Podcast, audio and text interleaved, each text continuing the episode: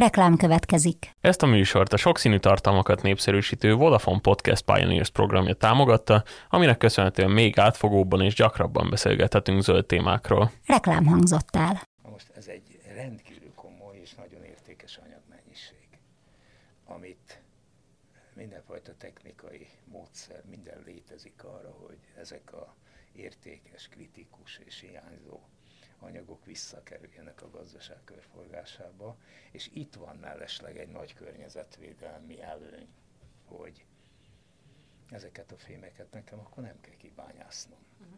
Szokták úgy mondani, hogy az elektronikai hulladék az a városi aranybánya.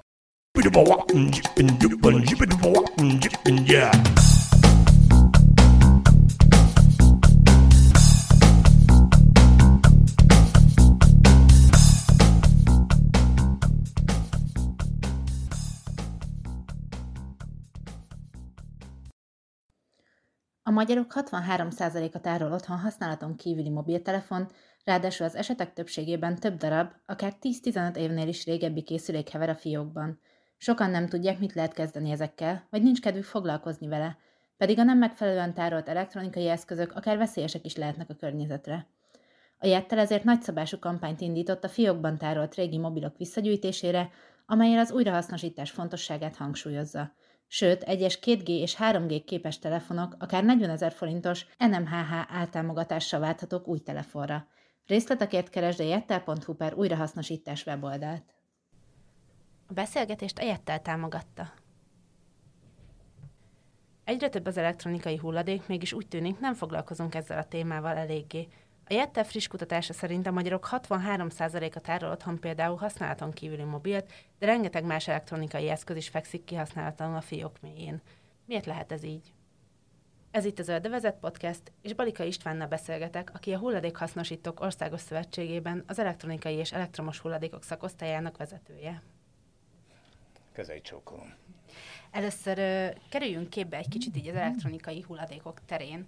Globálisan mennyire jelent ez jelenleg problémát? Arányaiban mennyire sok elektronikai hulladékunk van?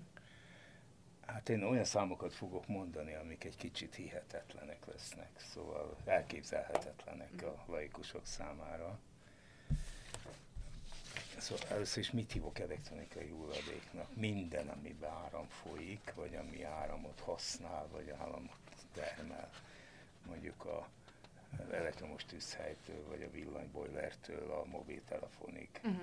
és az összes infotechnikai eszközt, teszem azt még ezt a mikrofont is elektronikai hulladéknak fogjuk tekinteni egy idő múlva. Tehát az ilyenek is, hogy töltő, kábelek, meg minden, ezek is, igen. Nem csak maga az eszköz. Hát a kábelek is nem csak, tehát minden, ami a maga az eszköz és az eszköznek bármilyen alkatrészei. Uh-huh. De ugyanez igaz mondjuk a gépjármű elektronikára, tehát minden, ami a uh-huh. kocsikban van, amit áram mozgat, vagy áramot termel, vagy áramot tárol, teszem azt egy akkumulátor, az mind elektronikai eszköznek, vagy elektromos eszköznek tekintendő. Van egy adatom kétezer-huszonegyről, hogy ötvenhét egész négy millió tonna elektronikai hulladék képződött a világon. Ez nagyon nehéz elképzelni. Ez nagyon nehéz. És ami úgy összegyűlt már hosszú évek alatt, az háromszáznegyvenhetes millió tonna. Na most legalább ennyi van. Lehet, hogy több, de az adatok azt mutatják, hogy körülbelül ennyi. És miután az elektromos eszközök, az elektronikai eszközöknek a használata terjed, ezért ez a mennyiség nő. Tehát úgy gondolják a kutatók, hogy körülbelül évente két millió tonnával több elektronikai hulladék lesz, és kétezer-harmincra egy olyan hetvennégy-hetvenöt millió tonna per év fog képződni. Elképesztő számok? Elképesztő. Na most ezeknek a megoszlása érdekes még a uh-huh. különböző kontinensek között. Ez egy világadat volt. Hát a legtöbb Ázsiába képződik, ez ugye lakosságarányos valamilyen mértékig. Aztán az amerikai kontinensen, északon és délen, és utána Európába. De ha azt nézem, hogy per fő, akkor, akkor már egész mások a számok, mert Európában egy olyan tizenhat kiló per fő képződik minden évben. az Egyesült Államokban egy kicsit kevesebb, tizenhárom három, de hát mondjuk Afrikában még kevesebb, vagy legalábbis hivatalosan, amit számba vesznek, hiszen az, ezek a számok nem mindig tükrözik a, hát az összes mennyiségeket. Magyarországon körülbelül egy olyan kétszáznegyven-kétszázötven ezer tonna elektromos elektronikai eszköz bocsátódik ki évente. Na most körülbelül egy olyan száztíz-százhúsz ezer tonnányi hulladék képződik. Ugye ez, annak a függvénye minden eszköznek van egy élettartalma. Körülbelül egy olyan száztíz-száztizenöt ezer tonnányi per év képződik, és ebből egy olyan negyvenöt-ötvenöt, tehát mondjuk ötven százalék az kezelődik is, hasznosítódik is. Uh-huh. Na most ezek a hasznosítási arányok, ezek nagyon érdekesek, mert a földrajzi eloszlása a hasznosítási arányoknak az egy kicsit félelmetes. Európában körülbelül a negyven-negyvenöt százalékát hasznosítják a hulladékoknak, most Európát tágan értelmezve, addig az amerikai kontinensen kilenc egész négy tized százalékát, a világon tizenhét egész négy tized százalékát, Ázsiában tizenegy százalékát, Afrikában nulla egész kilenc és Óceánia, Óceánia, ezt takarja Új-Zélandot és Ausztráliát is, természetszerűleg ott nyolc egész nyolc tized százalék. Tehát az Európa, Európa egyébként nagyon keményen vezet. Európán belül is különbözők a számok természetesen. A skandináv országok vezetnek, rendkívül környezettudatosak. Igen. Ott körülbelül a hetvenöt-hetvenhat százalékos visszagyűjtési és újrahasznosítási arány van, és akkor szépen úgy megy lefele. Középmezőnyben van Magyarország is egy olyan negyvenöt-ötven-ötvenöt százalékkal. Azért mondok több számot, mert attól függ, hogy milyen elektromos és elektronikai hulladék van. Például a hűtőszekrényeknek kilencvennyolc százaléka visszagyűjtődik. Uh-huh. Túl nagy, túl sok helyet foglal el. Ezt nem dobjuk ki a kukába. Ezért gyakorlatilag ezt ugye nem dobjuk ki a kukába, tehát ott egy nagyon magas visszagyűjtési, és utána ebből fakadóan hasznosítási számok jönnek ki. Még egyébként minél kisebb egy eszköz, mondjuk a háztartási eszközökre gondolok, itt a botmixertől az elektromos fogkeféig. Na most hát ezeknek a visszagyűjtési aránya természetesen nem éri el az ötven százalékot se. Miért fontos egyébként, hogy, hogy visszavigyük ezeket a termékeket, és ne kidobjuk a kommunál, kommunális hulladékba? Hát igazából kommunális hulladékba. Szóval azt mondják a statisztikák, hogy körülbelül nyolc százaléka kerül a kommunális hulladékba az elektromos és elektronikai hulladékoknak. Mm. Tehát kilencvenkettőt vagy őrizgetnek otthon, vagy visszagyűjtődik, és utána valamilyen úton módon feldolgozódik. A, ami a kommunális hulladékba kerül, az végső soron elveszik. Uh-huh. Nincs. Mert mi, mi történik a kommunális hulladékkal? Vagy szemétégető üzemben, a nagyvárosoknál ilyenek vannak, például Budapesten is.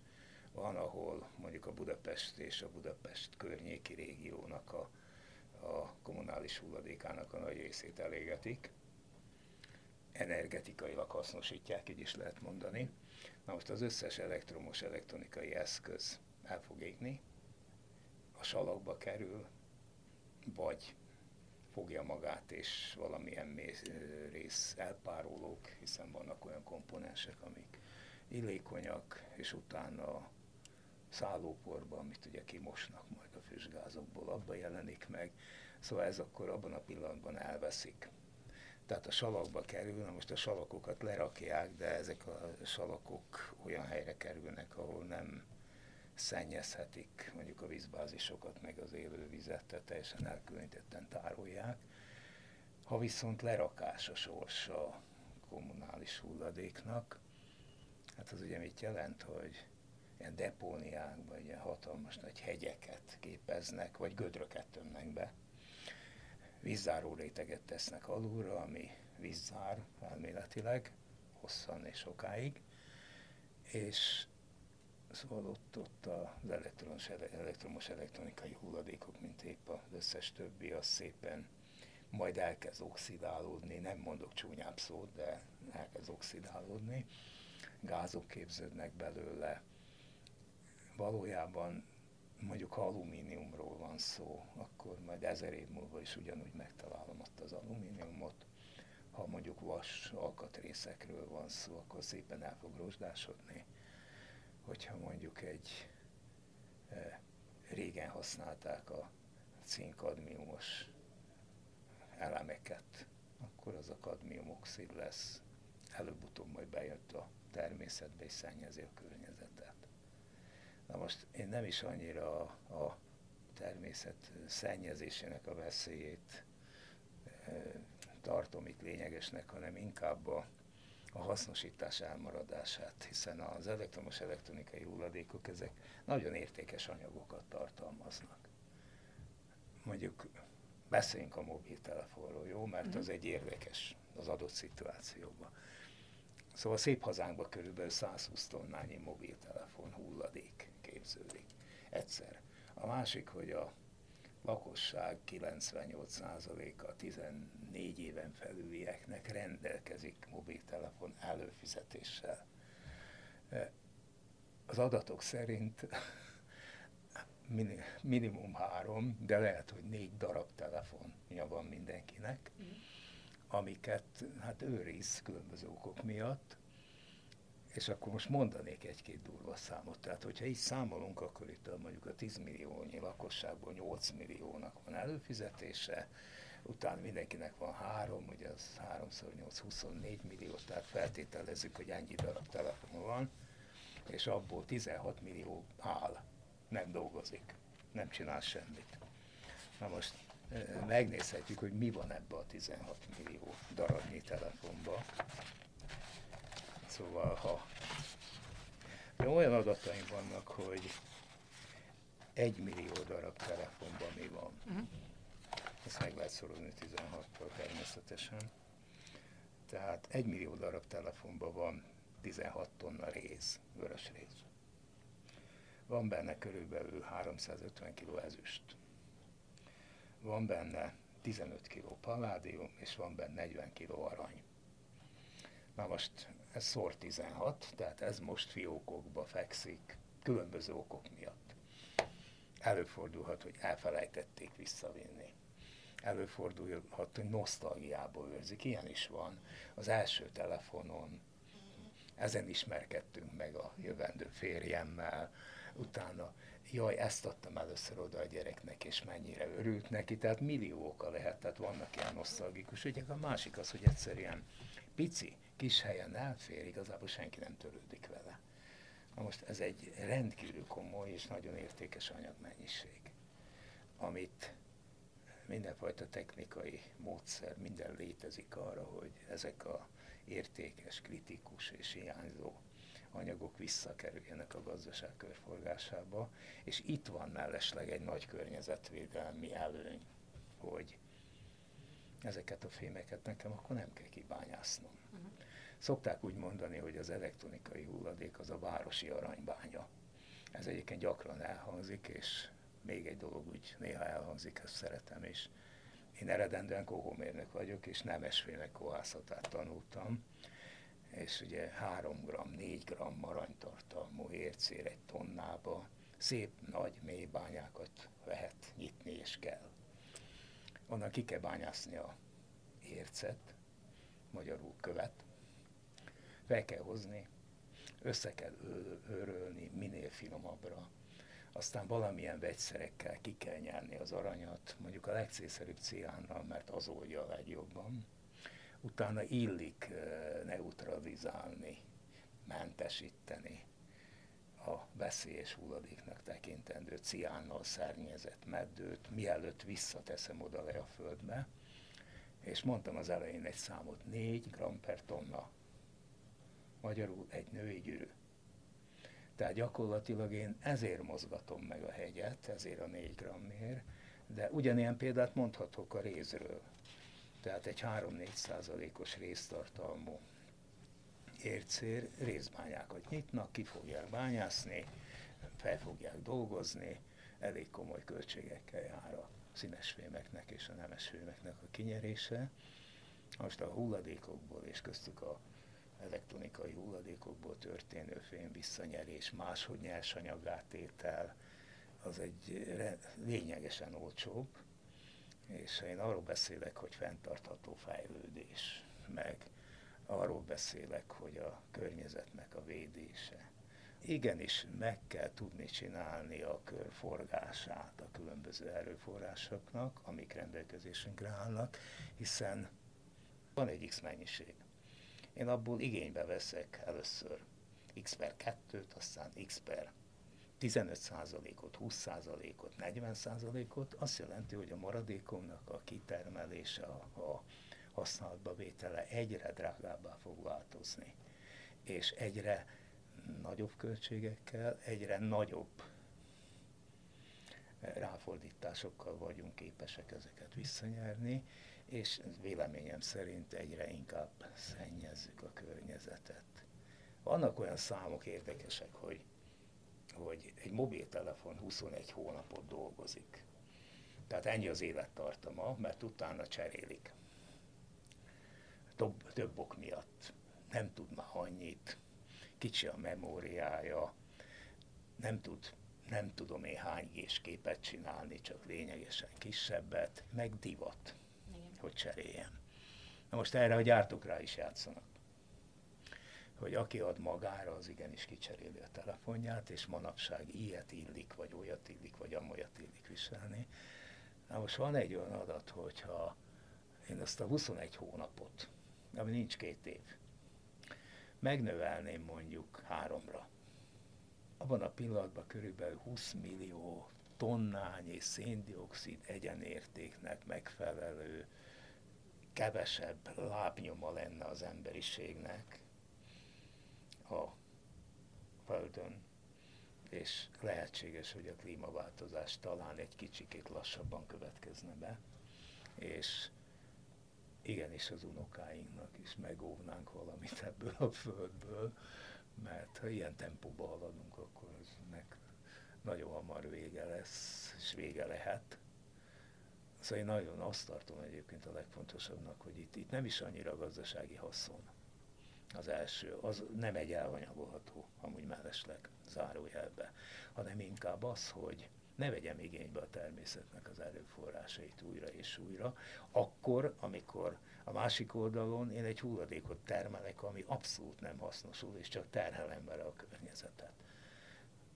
Most az elektronikai hulladékok erre egy, egy viszonylag jó példa, és itt sokszor szidjük az Európai Uniót, meg az európai embereknek a gondolkodás módját, meg e, sokan gondolják úgy, hogy mi elmaradottak vagyunk, túlzásba visszük a környezetvédelmi előírásainkat, viszont nekem az a véleményem, hogy tisztességesen viselkedünk a jövővel szembe. És, és valahogy így kéne viselkedni. Tehát az nem megoldás, hogy idejüket kiszolgált és leselejtezendő hajók véletlenül elsüllyednek a tengeren, megtömbe elektronikai hulladékkal. Az sem megoldás, hogy a világ legszegényebb országaiba megpakolom a hajókat, és áthurcolom a számunkra már nem használandó, fölöslegessé vált eszközeinket.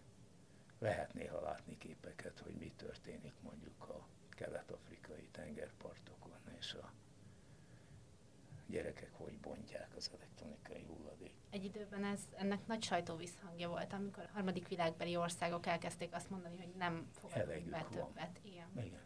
Egyébként én teljes mértékben megértem, mert a technikai adottságaik, a felszereltségük nincsenek meg arra, hogy feldolgozzák ezt a hulladékot. Nekik ezért pénzt fizetnek.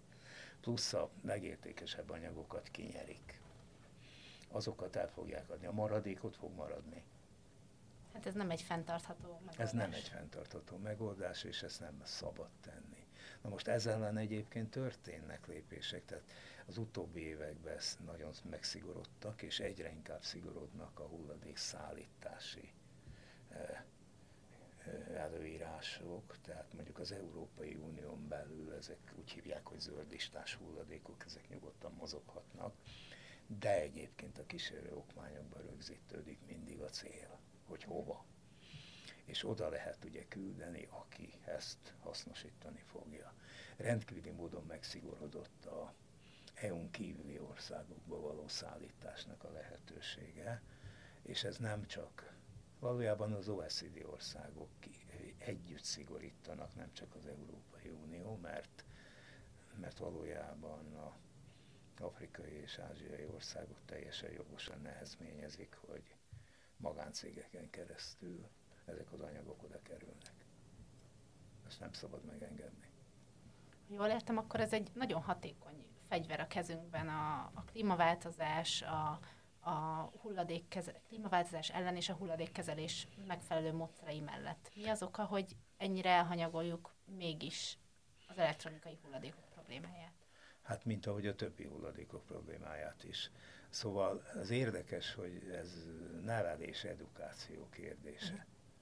Tehát nagyon érdekes az, hogy például kb. húsz-huszonöt évvel ezelőtt belesújkolódott a nép fejébe a mindenütt, egész Európában, hogy az elemek, akkumulátorok veszélyes anyagokat tartalmaznak, ezért mindenhol leraktak elemgyűjtők is papírdobozokat, iskolákba kezdték, gyerekeken kezdték, és megértették a gyerekekkel, hogy vegyék rá a szüleiket, hogy ők is, mert apu, anyu nem illik ezt egyébként kidobni a kukába. Na most nagyon érdekes, hogy az elemek akkumulátoroknál egy olyan kilencven százalékos visszagyűjtési hatásfok van. Tehát magyarul az emberek megszokták. Az emberek ezt természetesnek veszik, és úgy gondolják, hogy az azt kell csinálni, arra járok, és abba bedobom. Ugye ennek ugye vannak feltételei, tehát kellenek lenni helyeknek, ahova én tehetem és hagyhatom. Nem szabad terhelnem a, a egyszerű embereket azzal, hogy cipeld el, hozd el, vidd el, időd, energiád menjen rá, mert nem biztos, hogy meg fogja tenni. Néha megfogja, de nem mindenki fogja. Tehát olyan körülményeket kell teremteni, és rá kell venni őket. Na most ilyenekben mondjuk mindenfajta akciók jók, és lehet, hogy nem szép dolog, amit mondok, de én eléggé mérges vagyok a kereskedelemre, és a kereskedelem fejlődésének az irányára. Tehát szép dolog egyébként az internetes kereskedelem és a webáruházaknak a gyakorlata, hiszen kellemes, kényelmes, kiválasztom a valamit, megrendelem és a futásszolgálat kihozza. Na most többen megpróbálták ismeretségi körömben rábeszélni a futásszolgálatot, hogy teljesítsék azt a törvényi kötelezettségüket, hogy a régi eszközt vigyék vissza. Uh-huh. Ugyanis létezik egy törvény, a kereskedelmi, ami azt mondja, hogy a kereskedelmi egységnek a tevékenységek körébe tartozó, tehát hogyha ő teszem azt kisháztartási gépeket árul, akkor bármelyik kisháztartási gépet, nem csak azokat a márkákat, amit ő árul, ő köteles visszavenni. Természetesen nem kereskedelmi mennyiségben, tehát nem ötszázat egy embertől, de egyesével köteles visszavenni.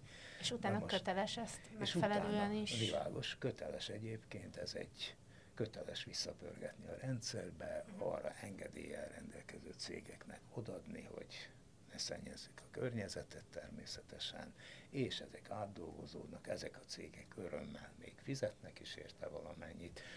Na most az internetes kereskedelemnek a terjedése itt és itt a pandémia miatt nagyon komoly százalékokkal nőtt az internetes és a webáruházas kereskedelem. Ez rendkívül negatív irányba hatott a hulladék oldalon. De hát nyilván a döntéshozók meg fogják tenni a szükséges lépéseket, hogy kivasalják a, hogy mondjam, a jogkövető magatartást, mert ki kell vasalni, szóval ez így nem megy.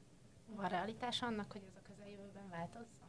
Hát szerintem van. Tehát a, mondjuk ennek az egész körforgásnak a különböző szereplői ezt tudják. És, és ezt, ezt rá lehet kényszeríteni. Hát most szépen hangzik, nem hangzik szépen, de rá lehet kényszeríteni a gazdaság szereplőit arra, hogy tegyenek meg valamit. Mostanában mindent hozzákötünk az orosz-ukrán konfliktushoz. Ezt is lehet, azért gondolom, az erőforrás és a nyersanyag hiány miatt. Ez is egy kicsit sürgetőbb probléma lett, mint korábban volt.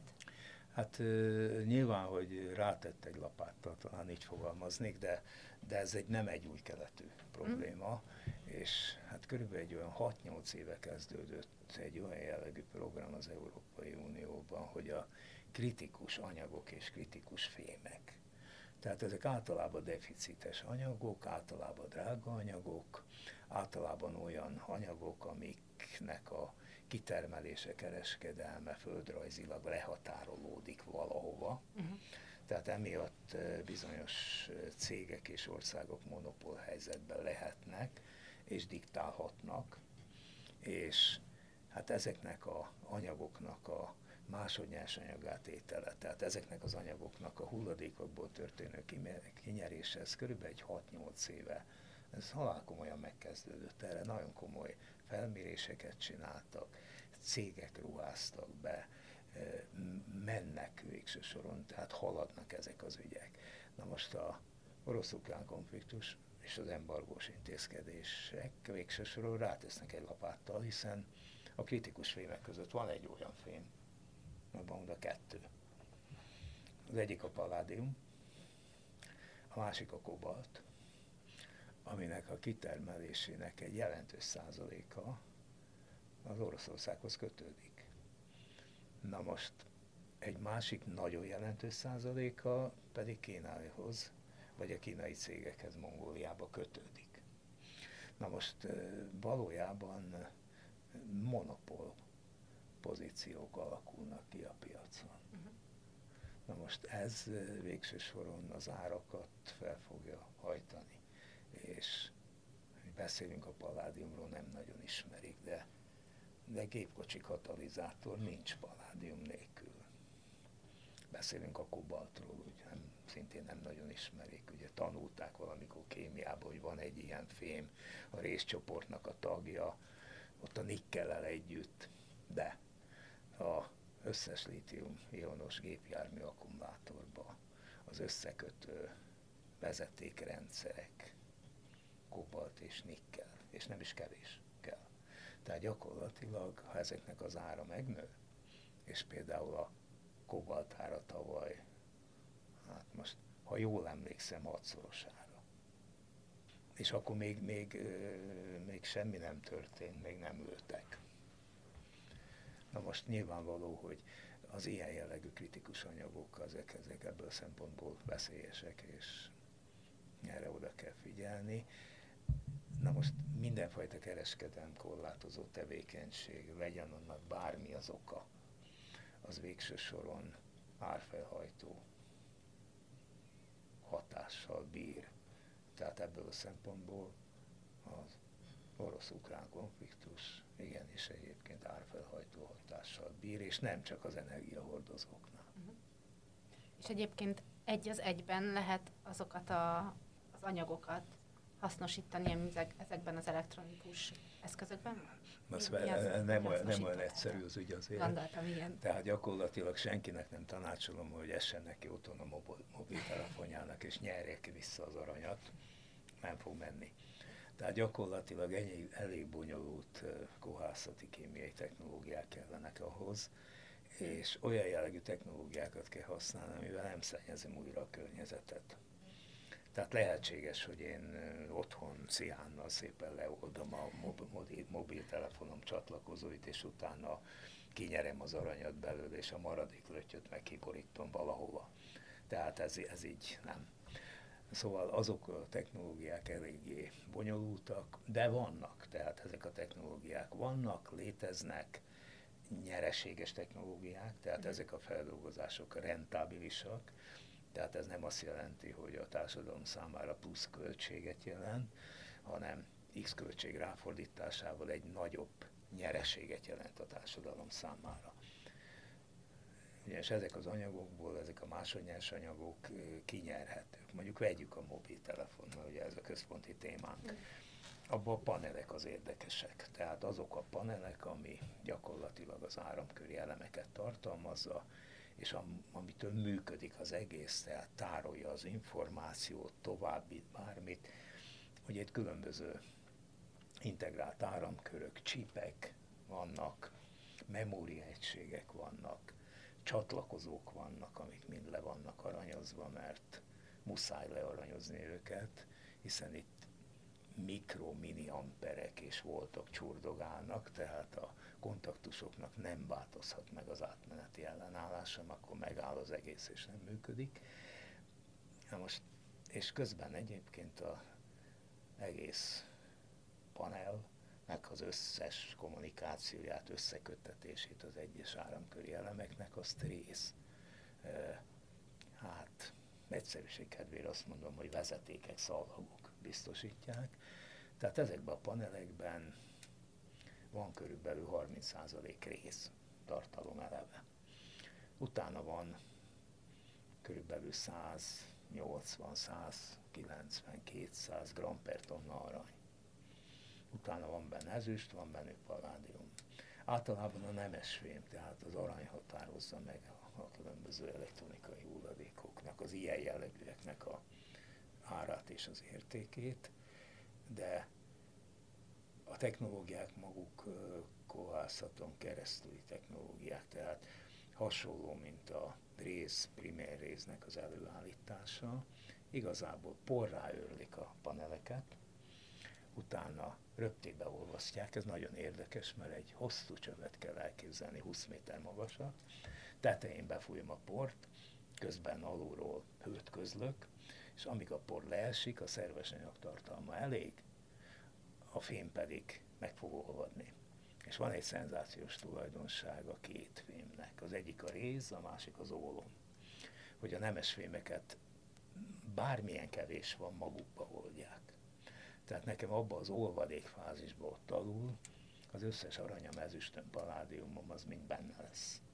Utána már ugyanolyan, mint a primér részkohászat, szépen elektrodizálják, csinálnak belőle teljesen tiszta vörösrezet, és marad egy fekete porom, úgy hívják, hogy anódiszap. Na, abban vannak a nemesfémek, és annak van egy speciális feldolgozás, egy kémiai. Ugyanezt el lehet játszani ólommal is. Tehát általában a, a feldolgozó üzemek ezeket a technológiákat használják, ezek kiforrott technológiák végső soron, környezetvédelmi oldalról e, jók, tehát nem szennyezik a környezetet, e, de piciben nem lehet csinálni. Uh-huh. Tehát ennek az a problematikája, hogy körülbelül olyan százezer tonna alatt e, panelt feldolgozni éppen lehet, csak nem túl gazdaságos. Uh-huh. Európában igazából három nagy ilyen kohó létezik. Egy svéd, egy belga és egy német, aki ezzel foglalkozik, de ők akkor specializáltan ezzel foglalkoznak, vagy ezzel is, mert primér kohászatuk is van, és ők ezt csinálják. Ha jól értem, akkor nem veszik el anyag. Ha van egy mobiltelefonban x gram nemes fémem, akkor az egy minimális nem vesztéssel, nem? Nem veszik el.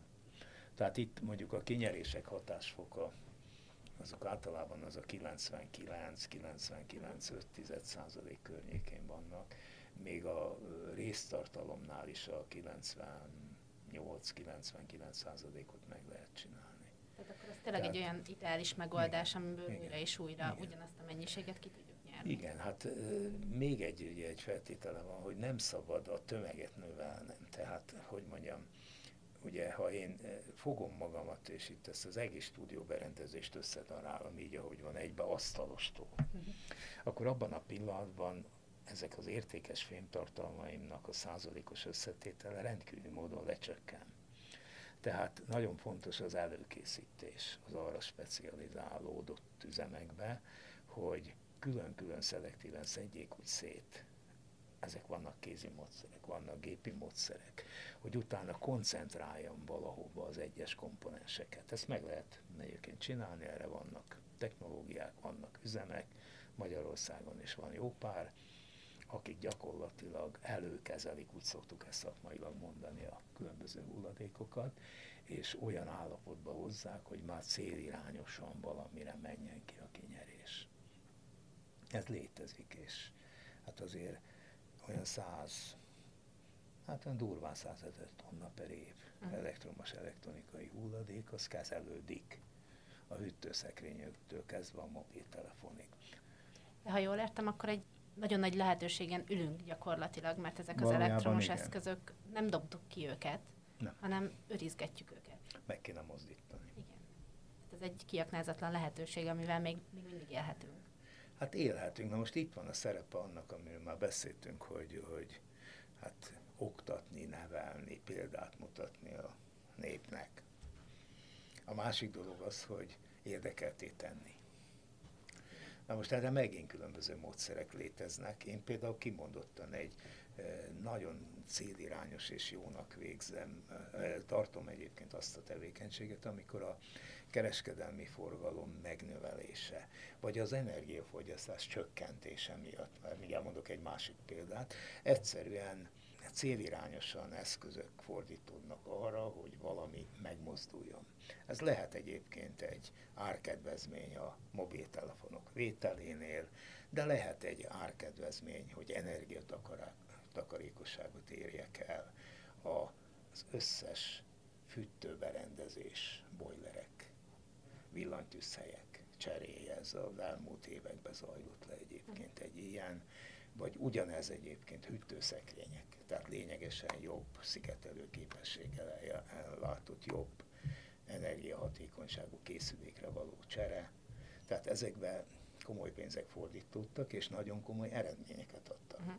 Például konkrétan a hűtőszekrény ügyet tudom, a hűtőszekrénynél kb. Harmadát fogyasztják az új berendezések, mint a régi berendezések fogyasztották. És hát ha nem tévedek, egy olyan negyven-ötven ezer tonnányi hűtőszekrény cserélődött le Magyarországon egy, hát nem egész két év alatt. Tehát az ilyen energiahatékonyságot növelő bármilyen akciók, vagy pedig a szolgáltatás minőségét növelő bármilyen akciók, mondjuk menjünk a legnagyobb berendezéstől a legkisebb felé, a mobil felé, ahol a szolgáltatás minőségét növelem, mondjuk egy öt gés hálózatra való csatlakozás lehetőségével, ezek megmozdítják végső soron a piacot. Én néha nehezményezem azt, hogy nagyon sok mindenkivel foglalkozunk, ugye mindennel foglalkozunk az égvilágon, nem foglalkozunk az ilyesmikkel, nem foglalkozunk a jó példákkal, és nem foglalkozunk azzal, hogy próbáljam valahogy arrafelé nevelni, meg taszigálni a népet, hogy valamit lehetne jobban csinálni azért, mert. És érdekes, hogy lehet, hogy érdekli őket. Tehát itt nem tudom megítélni, mert nem vagyok közvéleménykutató, de, de nekem az az érzésem, hogy rávehetők. Gyakran rávehetők erre.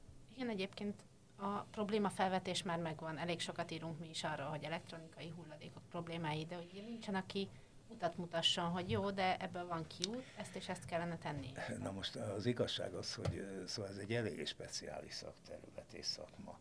Tehát ez az egész rendszer akkor működik, hogyha a különböző szereplők.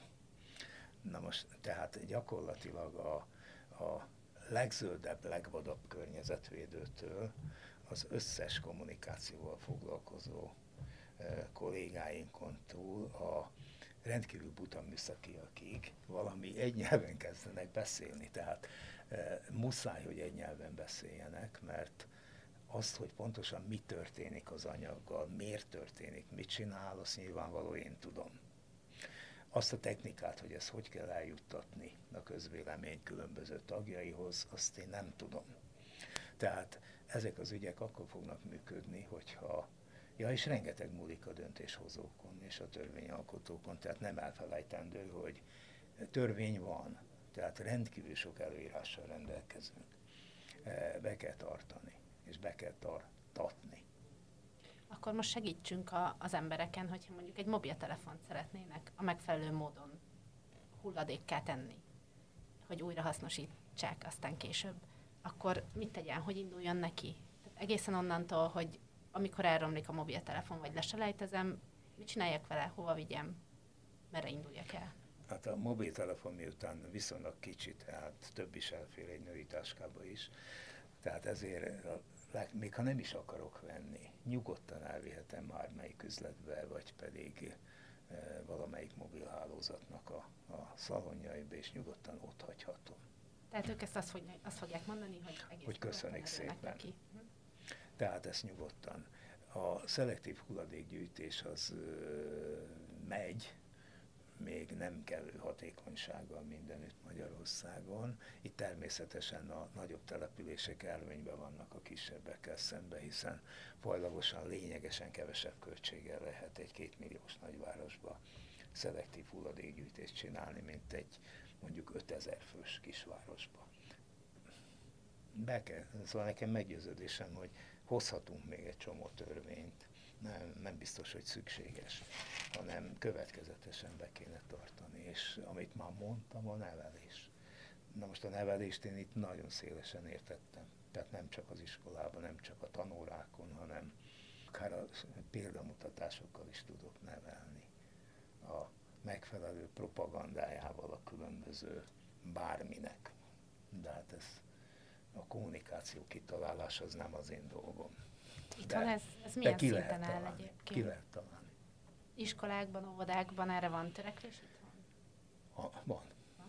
Van, tehát is van az iskolák között verseny, és mondjuk a piac valamelyik szereplője szponzorálja, és a győztes osztály, mit tudom én, három napig elmegy kirándulni, és kifizetik a buszt.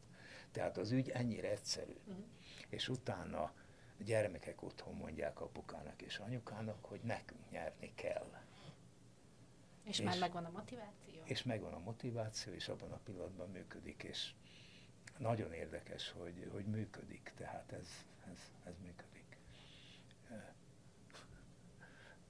Érdekesek a, a Budapest környéki településeken, például ilyenek folynak. Hasonlókat tudok Debrecen környékén, hasonlókat tudok Győr környékén. Tehát ezek működnek. Tehát itt megint az, hogy szóval a gyerekek sok mindenre rá tudják venni a szüleiket. És ők már egy teljesen más felfogással fognak elnőni, mert nekik ez már benne. Igen, hát akkor neki ez természetessé válik.